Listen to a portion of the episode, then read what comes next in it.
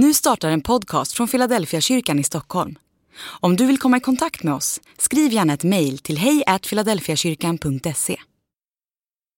Dag 84 Detta har jag sagt er för att min glädje ska vara i er och er glädje bli fullkomlig. Johannes evangeliet kapitel 15 och vers 11. Häromdagen cyklade jag till jobbet som vanligt. På väg mot Philadelphia-kyrkan så måste jag ta mig över Sankt Eriksgatan. Det finns ett par övergångsställen att välja på. Vid ett av övergångsställena finns det trafikljus, men vid två av de andra är det bara en mindre vägbula som bromsar upp trafiken något och ger gångtrafikanterna lite skydd.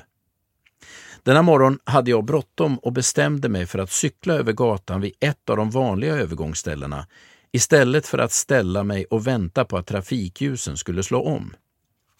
För det mesta brukar bilarna stanna och släppa fram mig trots att jag kommer på cykel. Och det gjorde de även denna morgon. Men i en av bilarna som stannade satt en ilsken man. När jag passerade övergångsstället la han sig på tutan och visade fingret. Istället för att visa generositet var han förgrymmad. Jag förstod inte varför. När jag cyklade vidare satt händelsen kvar.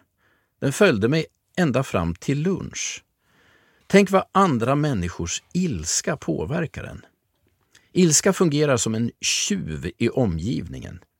Att vara arg, sur och besviken är en sorts sociala känslor eftersom de kommunicerar så tydligt med omgivningen. Men de gröper ur andra människor. Det är inte bara känslor som skäl från omgivningen. De skäl också från den som bär dem. Annat är det med kärleken och glädjen. De är också sociala känslor, men de riktar sig med positiv kraft mot andra människor. Dessutom är det känslor som inte förbrukar en inifrån.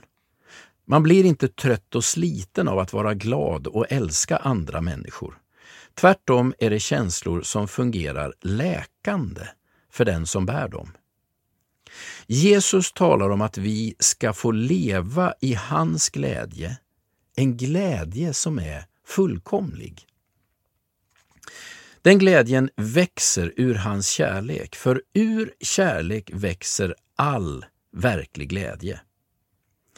Om du kan se dig själv som den människa som Jesus älskar och blir kvar i den kärleken, oavsett omständigheter, då kommer också glädjen att växa i ditt liv. Här kommer en strategi för kärleken och glädjen. Bli kvar i hans ord då blir du kvar i hans kärlek. När du blir kvar i hans kärlek, då är du kvar i honom. När du är kvar i honom, då får du hans glädje. Andlig övning. Smitta din omgivning med glädje. Bestäm dig för att inleda varje samtal med några uppmuntrande ord.